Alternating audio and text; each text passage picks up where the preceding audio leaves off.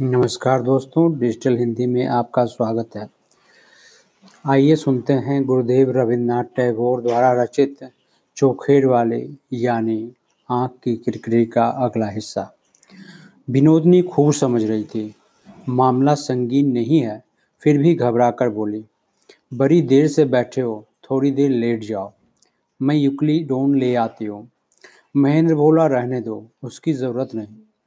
विनोदनी ने उस पर ध्यान न दिया और सिर्फ़ और वह जल्द से बर्फ़ में मिले पानी में यूक्लोडीन डालकर ले आई। आशा को गीला रुमाल देते हुए उसके सिर पर बाँध दो यह कहा।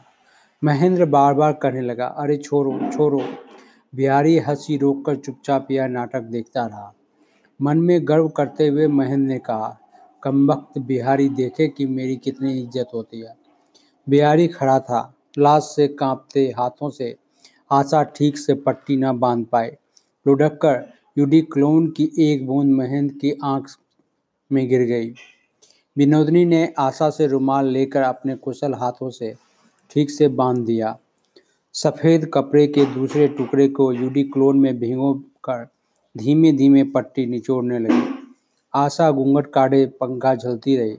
स्निग्ध स्वर में विनोदनी ने पूछा महेंद्र बाबू, आराम मिलता है? आवाज़ में इस तरह शहद घोलकर विनोदनी ने तेज कनकियों से बिहारी की ओर देख लिया। देखा कौतिक से बिहारी की आँखें हंस रही है।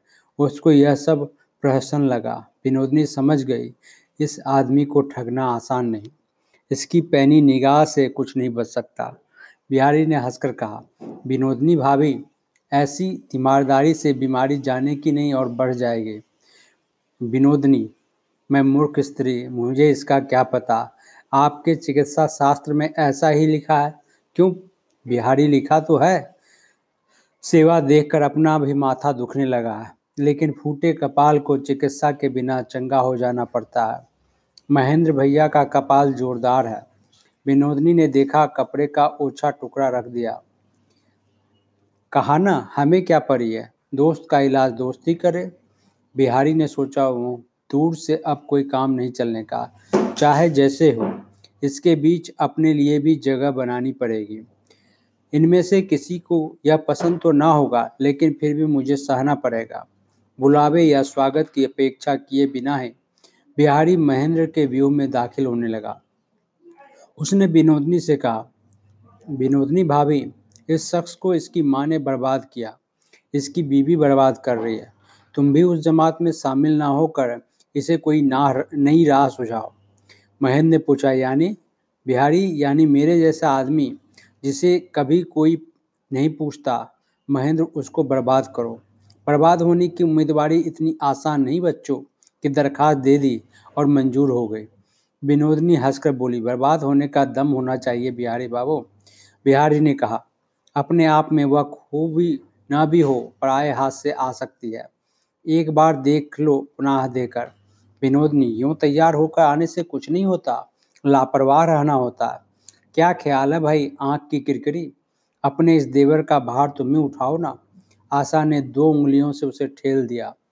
बिहारी ने भी इस दिल लगे में साथ ना दिया।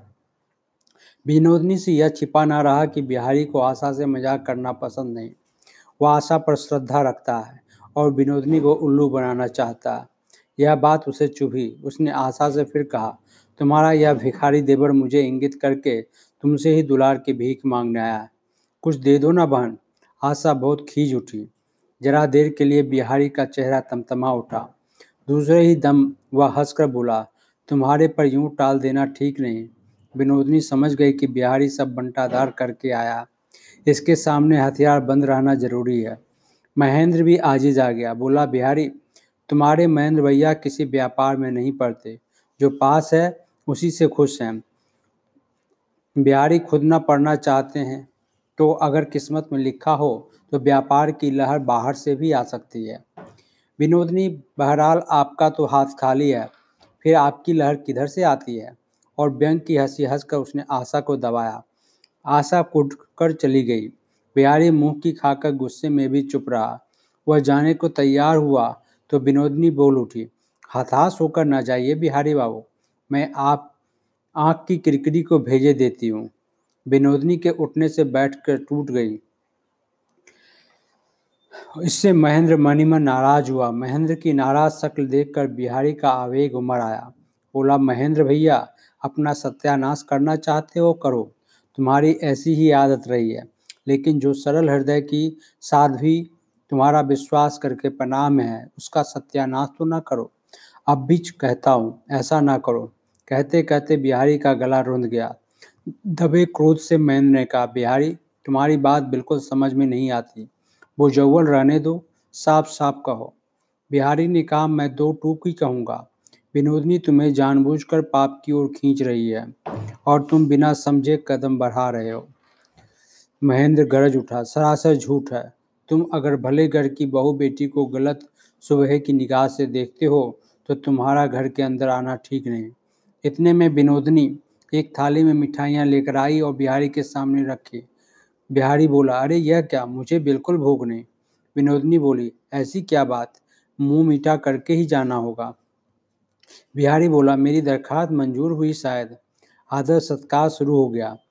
विनोदनी होठ दबाकर हँसी, कहा, आप जब देवर ठहरे रिश्ते का ज़ोर तो है, जहाँ दावा कर सकते हैं, वहाँ भीख क्या मांगना? आदर तो आप छीन कर ले सकते हैं। आप क्या कहते हैं महेंद्र बाबू? महेंद्र बाबू ने कोई टिप्पणी नहीं की। विनोदनी, बिहारी बाबू, आप शर्म से नहीं खा रहे हैं या नाराज़गी से? किसी और को बुलाना पड़ेगा।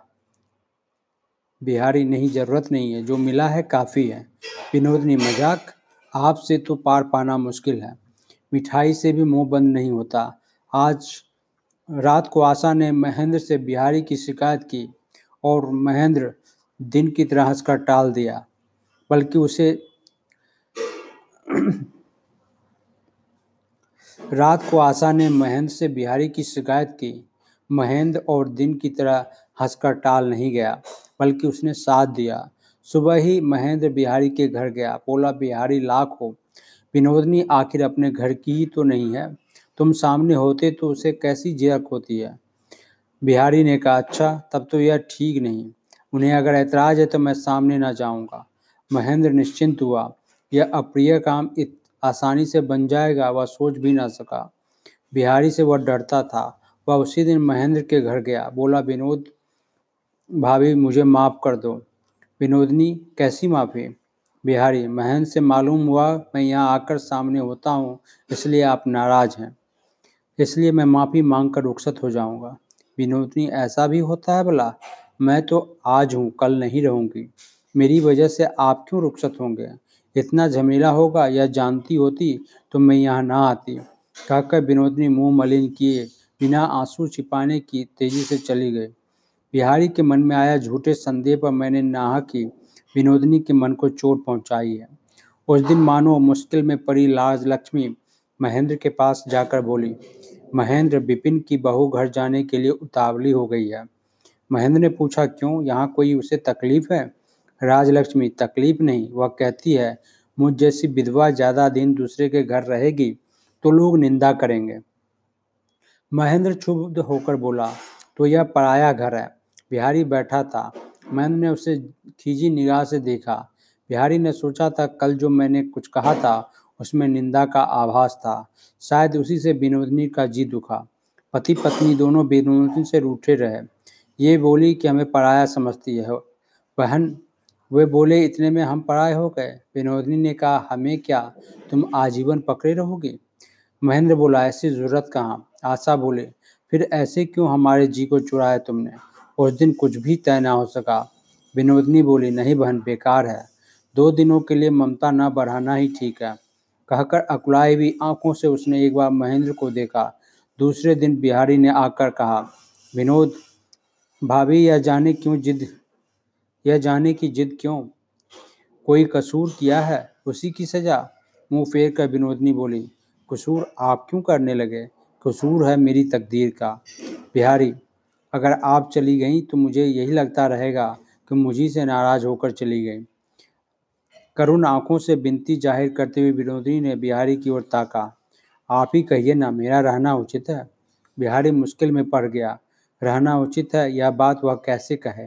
बोला, ठीक है, आपको जाना तो पड़ेगा ही, लेकिन दो चार दिन रुक कर जाएँ तो क्या हर्ज है? अपनी दोनों आँखें झुकाकर विनोदनी ने कहा, आप सब लोग रहने का आग्रह कर रहे हैं। आप लोगों की बात टाल कर जाना मेरे लिए मुश्किल है, मगर आप लोग जो गलती करते हैं कहते कहते उसकी बड़ी प, बड़ी पलकों से आँसू की बड़ी बूंदें तेज़ी से लुढ़कने लगी। बिहारी इन मौन आंसुओं से व्याकुल होकर बोल उठा महज इन कुछ दिनों में ही आपने सबको मोह लिया। इसी से आपको कोई छोड़ना नहीं चाहता। अन्यथा ना सोचें विनोद बाबू। ऐसी लक्ष्मी को चाहकर भी विदा कौन करेगा? आशा घूंघट कारे एक कोने में बैठी थी। घूंघट सरका कर वह रहकर आकर पूछने लगे आइंदा विनोदनी ने जाने की बात न चलाई। बीच में यह जो झमेला खड़ा हुआ, उसे एक बार की चुका देने की नीयत से महेंद्र ने प्रस्ताव रखा कि अगले इतवार को दमदम के बगीचे में पिकनिक कर आए आशा बहुत खुश हो गए लेकिन विनोदनी राज़ी ना हुई। उसके तैयार ना होने से आशा और महेंद्र मायूस हो गए। उन्हें लगा इन दिनों विनोदनी ना जाने क्यों दूर हट जाना चाहती है। तीसरे पहर बिहारी आया। विनोदनी बोली जरा देखिए तो बिहारी बाबू, महेंद्र बाबू दमदम जा रहे हैं पिकनिक के लिए। मैं नहीं जाना चाहती। तो सुबह से दोनों मुझे उठे हुए हैं। बिहारी बोला, नाराज़ होना उनका बेजा नहीं। आप साथ ना कहीं तो इनकी पिकनिक ना हो पाएगी। ईश्वर करे साथ में दुश्मन की भी वैसी ना हो। विनोदनी, फिर आप चलिए ना। आप चले तो मैं भी चलूँगी। बिहारी, ठीक तो है, मगर बात यूँ है कि कर्म दरअसल कर्ता की इच्छा पर होता है। बाबू की क्या राय है? बिहारी के प्रति इस पक्षपात से मालिक और मालकिन दोनों ही भीतर भीतर कुड़ गए। बिहारी को साथ चलने की बात से महेंद्र का आधा उत्साह जाता रहा। वह बिहारी को हर तरह से यह जता देने को आतुर था कि उसकी मौजूदगी विनोदनी को कभी पसंद नहीं, लेकिन अब तो उसे छोड़ जाना असंभव होगा। महेंद्र ने कहा, बेजा क्या है? अच्छा ही तो है। लेकिन बिहारी, तुम खास ऐब है।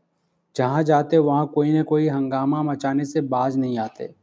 या तो वहाँ आसपास के बच्चों की जमात जुटा लोगे, या फिर गोरों से मारपीट की नौबत। क्या कर बैठोगे, क्या पता। बिहारी महेंद्र की अनिच्छा को समझ गया। मनी मन हंसा, बोला, दुनिया में यही तो मज़ा है। क्या से क्या हो जाए, कहाँ कौन सा फसाद खड़ा हो जाए, पहले से कुछ नहीं कहा जा सकता। तो विनोद भाभी, तड़के ही चल देना पड़ेगा।